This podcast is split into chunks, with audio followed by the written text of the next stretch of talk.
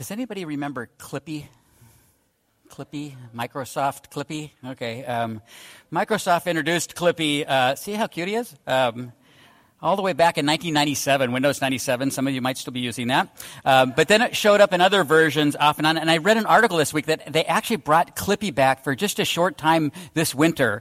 Uh, but uh, Clippy's not, not very popular, so he's gone again. So Clippy was brought to us as an office assistant that would pop up to offer help. Uh, sort of like this, you know, uh, it looks like you're writing a letter. Would you like help? Uh, get help with writing a letter. Uh, number two, just type a letter without help. And the most popular one, don't show me this tip again. Okay, so uh, that was Clippy. Um, helpful or annoying, uh, Clippy obviously became kind of a source of, of criticism and parody and, and, memes, as you might imagine. Uh, things like this one. Hi, I noticed you are a software developer. Would you like me to fill your inbox with unsolicited messages from recruiters? Yes or yes. Okay, see, that's good. So I thought that's pretty good. Well, earlier this week, I was looking at a few uh, humorous Babylon Bee um, posts. Uh, everybody know what Babylon Bee is? It's sort of a, a satirical. Anybody know what the onion is? This is an evangelical onion, okay? So it's sort of a, a, a satire parody, okay? And um, uh, they, the, the, the, the, title was this Logos Update introduces Microsoft Clippy to correct pastors' unbiblical sermons. Isn't that great? I, I like that. Uh, uh, Logos is a sermon writing resource, and here's the article. Uh, Bellingham, Washington is the byline. The programming team behind Logos Bible software announced Wednesday that an upcoming program update will include an officially licensed version of Microsoft's Clippy digital assistant, an on-screen anthropomorphized paperclip who has been programmed to correct weak and unbiblical sermons being typed up in Logos 7's sermon editor. Um, so here, here it is. So here's Clippy. Uh, here's all these really kind of weak points. And Clippy says, possible heresy detected. Um, and then at the end of the article, it says this. At publishing time, Logos had confirmed several more of Clippy's new phrases, such as, for goodness sake, would you stop talking about yourself and start preaching Christ crucified for once? Isn't that great? so I'm going to. Um, but that the heresy detection does have me a little bit scared this morning uh, as I try to answer and continue to try to answer this question what happened on the cross? As we consider the many different theories and models and explanations of what we call atonement, there are some strong proponents of some views, and some are so strong in their views that they cry foul at some of the other views and threaten to have Clippy show up with a possible heresy detection. Now, Babylon Bee is a satire, it's humor, but seriously, this, this has stoked con, uh, passions over the years of what really happened. What's our best way to explain it? The simple question of what happened on the cross, of course, is that Christ died and forgave my sin, forgave our sin.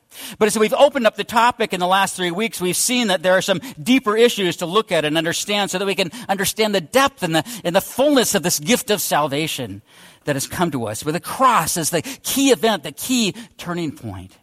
In answering the question about the cross and how God's love moves towards us, we have come to call that the atonement. The atonement. The atonement is the, the saving work that God did through Christ to reconcile the world to himself. We've seen that it comes, it's an English word that was put together at one meant, meaning we become one again with God making what was once one, creation and, and a perfect relationship with God, and then was seriously broken by the fall into sin, bringing that back together again, bringing reconciliation, healing a broken relationship, bringing estranged parties back together, making amends, reparations at one meant.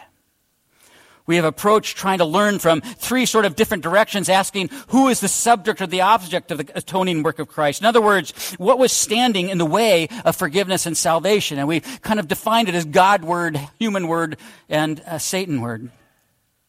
Week one, we looked at the perspective of, of, the Godward focus. That the work of Christ primarily addresses a, a demand of God, God's justice, and, and, and themes of substitution, of Christ taking our place sacrifice, justification, penalties. God's wrath figures into this view that God's wrath needed to be appeased and a punishment needed to happen, and Jesus takes the punishment. These theories are called the satisfaction theory or the penal substitution atone, atonement.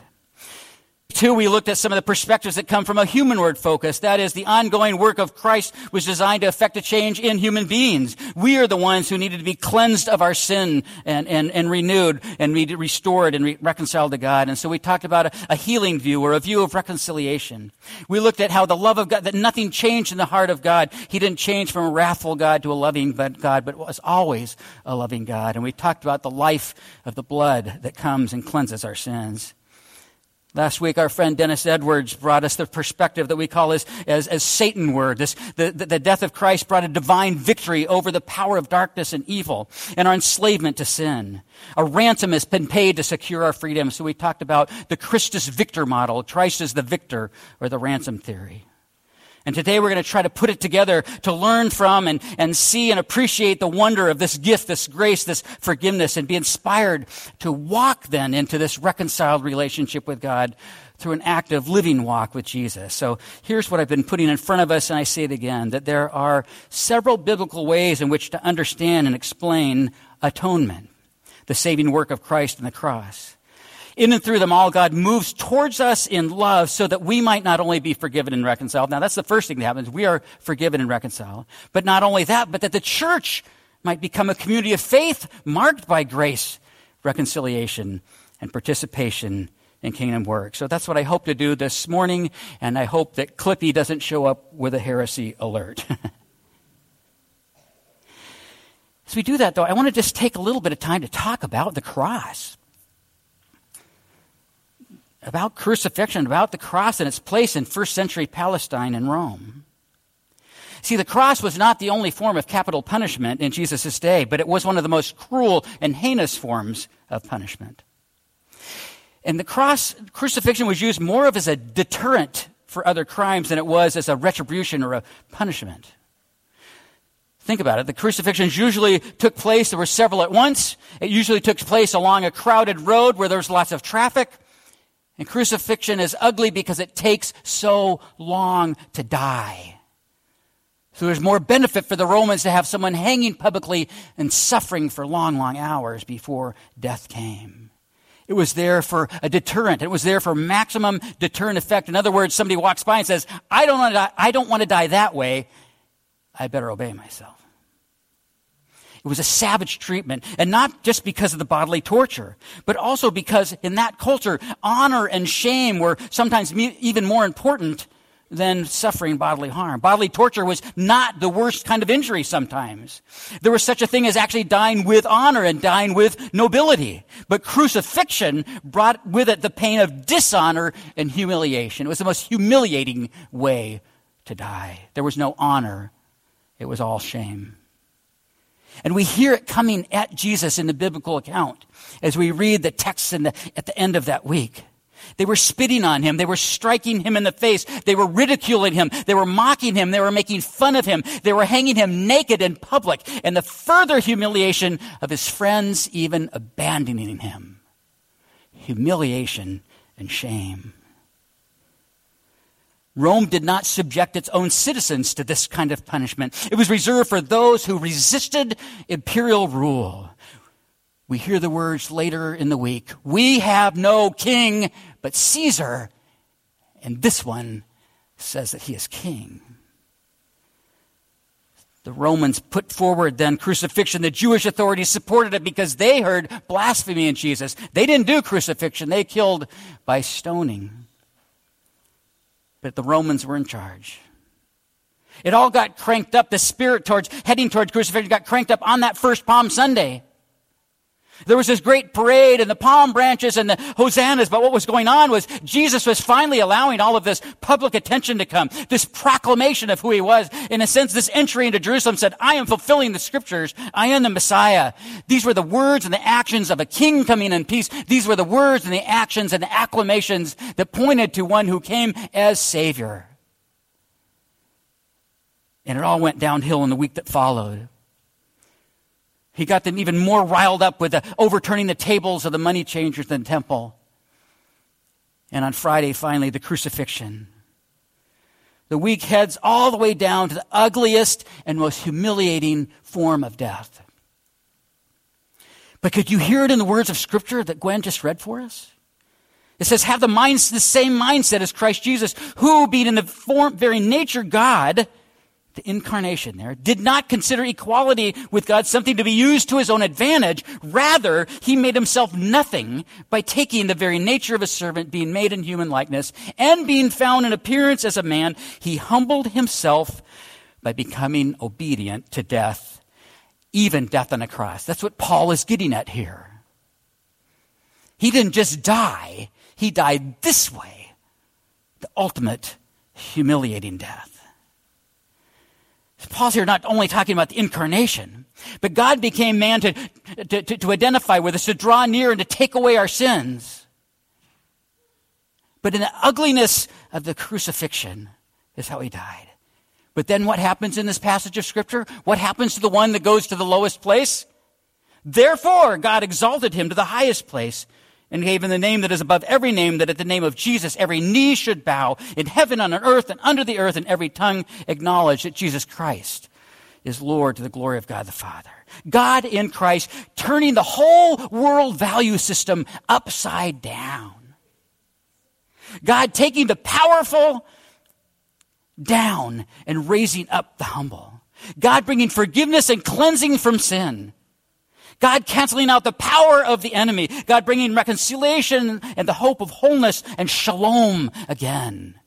At peace with God, one with God and his purposes in the world. In the humiliating death on the cross. Atonement. The cross is at the very center of the atonement. It is the pivotal event. But it is not it is not, the only part of atonement. In a sense, the whole life of Jesus brings atonement, this at one man. From his miraculous and humble birth to his loving service, his powerful healing, his humiliating death on the cross, his resurrection, his ascension. All work together to redeem, to justify, to heal, to ransom, to reconcile broken humanity so that we might be led into the very presence of God. Wait, did you just hear those words that I used in that long string of words? Redeem, justify, heal, ransom, reconcile. Those are the words, those are the acts of God that spring from these different models of atonement that we have talked about and learned about. Some have received greater emphasis depending on the perspective, whether we're looking to God and what needed to change there, or if we're looking towards Satan and what needed to change there, if we're looking to our own hearts at what needed to, needed to change there leading us to things like penal substitutionary atonement, ransom, healing, whatever. The question then comes in a study like this which one best explains what happened on the cross? Which one is the overarching perspective that gives meaning to what Christ did? And of course, I realize I, I, I, created a risk here, but you could say, well, we like the way Dennis preached about it all better than you did, Scott, so that might be the way make the decision, but whatever. But seriously, which one is the one overarching perspective that gives meaning to what Christ did.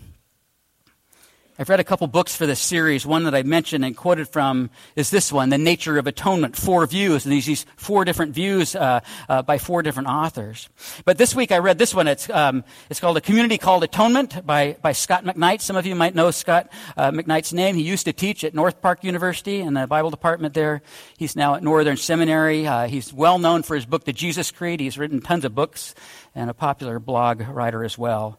I'm personally uh, fond of him because he spells his name the right way. But anyway, um, but seriously, McKnight's approach is very scholarly, it's very biblical, but he has this way with words and humor that kind of draw you in.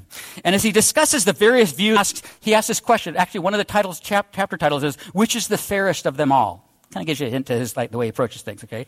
And he uses the analogy of golf clubs. Now, if you know me, you know I'm not a golfer, but I grew up in a golfing family. I received golf lessons. I heard golf discussed around the dinner table. So even though I am not a golfer, I speak golf. So anyway, I understand this analogy. At a dinner table one night, a companion asked me which of my golf clubs was my favorite. I'd never been asked that question, and it struck me as odd. My answer went something like this when I'm at 150 yards, I like to knock down my seven iron. When I'm at 200 yards and there's no wind, I like my three iron. When I'm on the tee box, if the fairway is open, I like my driver. On the green, I like my putter. When in the bunker around a green, I like my sand wedge. And when I'm at 80 yards and in the fairway, I like my lob wedge. I never had a lob wedge. So I said to him, I don't have a favorite club. I use all 14 clubs in my bag. But I once played with a man who did have a favorite club, and it was the only one he carried. That solitary club had to be adjusted so that it could be flat like a putter and angled like irons. The reason he had only one club was that, in his own words, I'm too lazy to carry a bag full of clubs. You can guess that he wasn't a very good golfer either. But I must admit that he did pretty well for being a one clubber. And then he goes on. He said, The story illustrates the central metaphor in this book about atonement. Some atonement theories today are one club theories that have to be adjusted each time one plays the atonement game. this is unfortunate because we have a big bag of images in our Bible. And we need to pull each from the bag if we are to play out the fulsomeness of the redemptive work of God. The game of atonement requires that players understand the value of each club as well as the effort needed to carry a bag big enough and defined enough so that one knows where each club fits in that bag. He says later, he brings the analogy back uh, throughout the book. He says, for those chasing down the golf metaphor of this book, I'll put it this way. A good golfer learns to trust each club to do what each club can do. I can't ask my seven iron to go 200 yards, and I don't ask my driver to get me out of a bunker. And a good golfer learns to know her club so she can use the right club at the right time and let that club do what it needs to do. Meaning each theory addresses the different needs for reconciliation and recognizes the multiple contexts which people come from to Christ. We come from different places and different frames of reference, and we, we need to understand these theories come from different places. Maybe probably one of the best, easiest ways to describe this idea of coming from different contexts is, is the versions of the Lord's Prayer. Who grew up with trespasses? I did. I was a good Methodist kid. Who still thinks that's what we should do? Because that's what we did in my church. Yeah. Who grew up with debts and debtors? Okay, well, it looks like we're a little, yeah. Who grew up with sins? If you're younger and you grew up in this church, you didn't know about trespasses and debt. But those came from different worlds. Uh, trespasses came from the, an agrarian world where agriculture and the, even all the way back to the feudal system before other things were set up in government. And so trespassing was a, the ultimate violation. Whereas debts and debtors comes from a world more oriented to commerce and, and, and exchange of funds. And so debts and debtors made more sense. The word in Scripture is really sins, but it, it, reflects our background. And, and that's really what happens. Uh, these, these, these, meta, these ways of looking at atonement are really like metaphors of what actually happens. McKnight discusses the theories as metaphors and says that atonement language includes several evocative metaphors, metaphors that sort of evoke us towards one of these areas that we emphasize when we talk about atonement. He says there is a sacrificial metaphor there's an idea of sacrifice. You read that in the scripture. It talks about Jesus' death as sacrifice, and it looks towards a sin offering that's made. There are legal metaphors, in other words, a court system, and that looks towards justification. There are interpersonal me- metaphors of how we do or don't get along with each other, and that looks toward the need for reconciliation. There are commercial metaphors, things that happen in the marketplace and exchanging of, of money for goods, and that brings up the redemption metaphor. And there are military metaphors that speak of fighting and of powers and of enslavement. And that points to the ransom uh, images and metaphors and victory. All help explain what happened on the cross from different perspectives. And in the writing of the Apostle Paul, two or three of these metaphors show up in one paragraph. Paul wasn't sitting there going, Boy, I better play to the penal substitutionary people with this talk now and I better play to those that think it's more of a healing view. Paul just wrote about the sacrifice of Christ, and Paul's great at blending metaphors, and he doesn't care if he doesn't follow through with each one. He's just trying to explain what happened in the death of Christ. Joel Green is the one who wrote the chapter in the nature of atonement, the, the fourth view. We've talked about the, the, the healing view, the Godwards, human word, um, Satanward. But his fourth view he calls a kaleidoscope view, which brings them together, implying that they all work together to give us the best view of what happens. And he has a listing similar to Scot McKnight's, but instead of metaphors, he speaks of what he calls images from public life in Bible times. Images from public life in Bible times. And you'll see that it's very similar. The court of law, commerce, relationships, worship, sacrifice, triumph over evil. And I would add to his list uh, from our discussion and learning a couple weeks ago, the world of medicine an image of healing that would happen as well. Joel Green concludes and says this So limited is the ground on which we walk, and so infinite the mystery of God's saving work, that we may need many interpretive images, many tones, many voices. He says the biblical narrative authorizes an expansive range of images and models for comprehending and articulating the atonement. And in a sense, that's where I'm landing, where, going back to this paragraph that I put before us, that there's several biblical ways in which to understand and explain the atonement, the saving work of Christ to the cross. In and through them all, God moves towards us in love so that we might not only be forgiven and reconciled to Him as individuals, but that the church might become a community of faith marked by grace, reconciliation, and participation in kingdom work. And I want to get to that last part before we're done but that the church might become a community of faith marked by grace, reconciliation, and participation in kingdom work. In fact, that's the point of Scot McKnight's book, what he calls it says it's a community called atonement. He asks this kind of audacious question Does atonement work? Does it work? Are Christians any better than anyone else in their relationship with God, self, others in the world? Are we different? Are we more loving? Are we more forgiving? Are we more peaceful? This is where this understanding of atonement has to move from our heads and, and debating all that we've heard and what's right. It moves from our heads and what we believe, what we, what we know to be true, and it moves beyond that. And it moves beyond what I just get. I get forgiven. I get freedom. I get peace. I get to heaven. That's true, but it moves beyond that. The question moves beyond that. Atonement does not only come as just as a gift to me, but it comes to the church and it shapes, it ought to shape who we are as a church. It ought to shape what we stand for and how we as communities, how we act, how we serve, how we minister, how we care for one another, and how we care for those outside the walls of our church. It ought to shape who we are. We ought to be those who have been free, and we act as those who are forgiven, who are cleansed of our sin, who are redeemed, who are justified, who are healed, who have been ransomed and set free, and those who are reconciled. Those, those at the, are at the very heart of the gospel. Those are what shapes our community of faith and what we bring to a world in need. The powerful words about the cross in our reading from uh, Philippians starts with have the same mindset as Jesus. All that wonderful stuff that Paul wrote that Gwen read for us, Paul is not saying, I better teach him a little bit about the cross and atonement. He's telling them how to behave. He said, you guys in Philippi have got to get along. You need to have a different mindset than the world that you live in. In fact, you ought to have this mindset the mindset of Jesus. Let the cross and the atonement, the humiliation and exaltation of Jesus shape who you are as a community of faith. Scot McKnight remarkably says this. He said, Atonement is something done not only by God for us, but also something we do with God for others. If that sounds a little crazy, listen to what the apostle Paul said in 2 Corinthians chapter 5.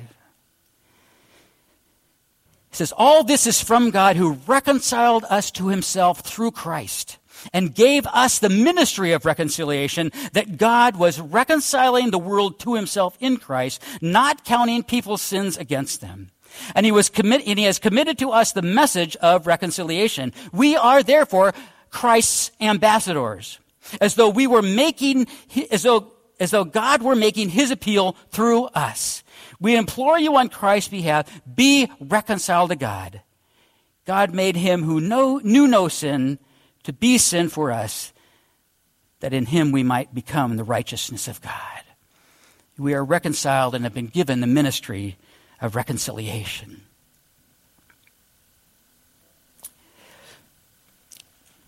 I just want to close with four encouragements. Close was the key word some were looking for, but I, we, we, we got to follow up on this and let it motivate some, some deeper thinking and some deeper study. And so here I have four encouragement. First of all, is receive this gift that atonement brings. If belief is just something in your head and, and perhaps Christian faith is something you're aware of, but don't feel you've ever really seized onto the fullness of what it means that Christ has died for you to set you free, cleanse you, to renew you, to redeem you. receive the gift that atonement brings. Welcome the embrace of Jesus, and then thank God for his astounding and unconditional love. Love is at the core of all of this.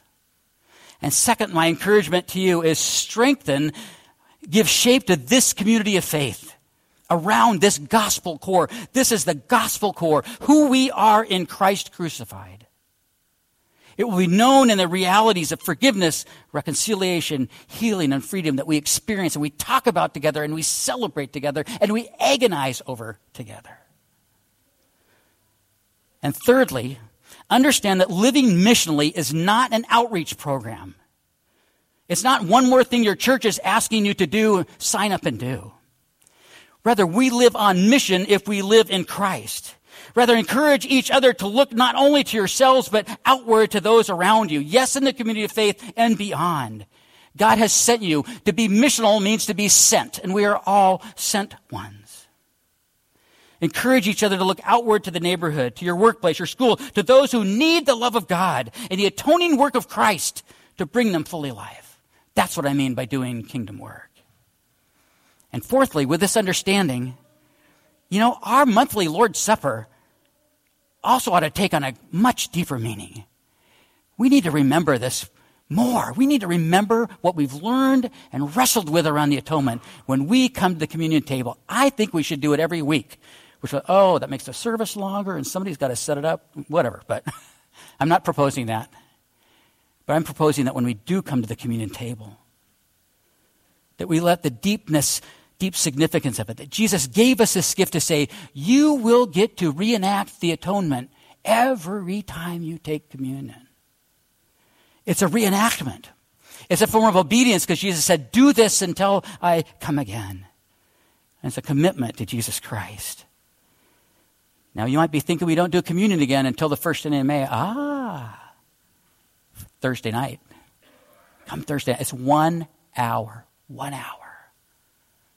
And we don't linger and talk because we leave in silence. So it really is one hour.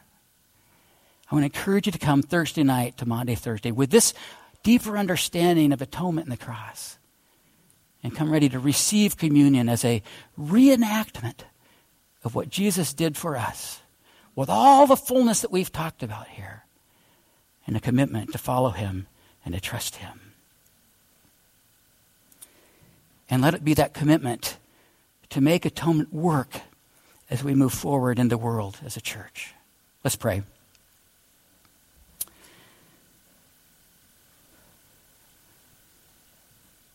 Oh Lord, this is, um, there's so much. There's so much, and yet it's so simple.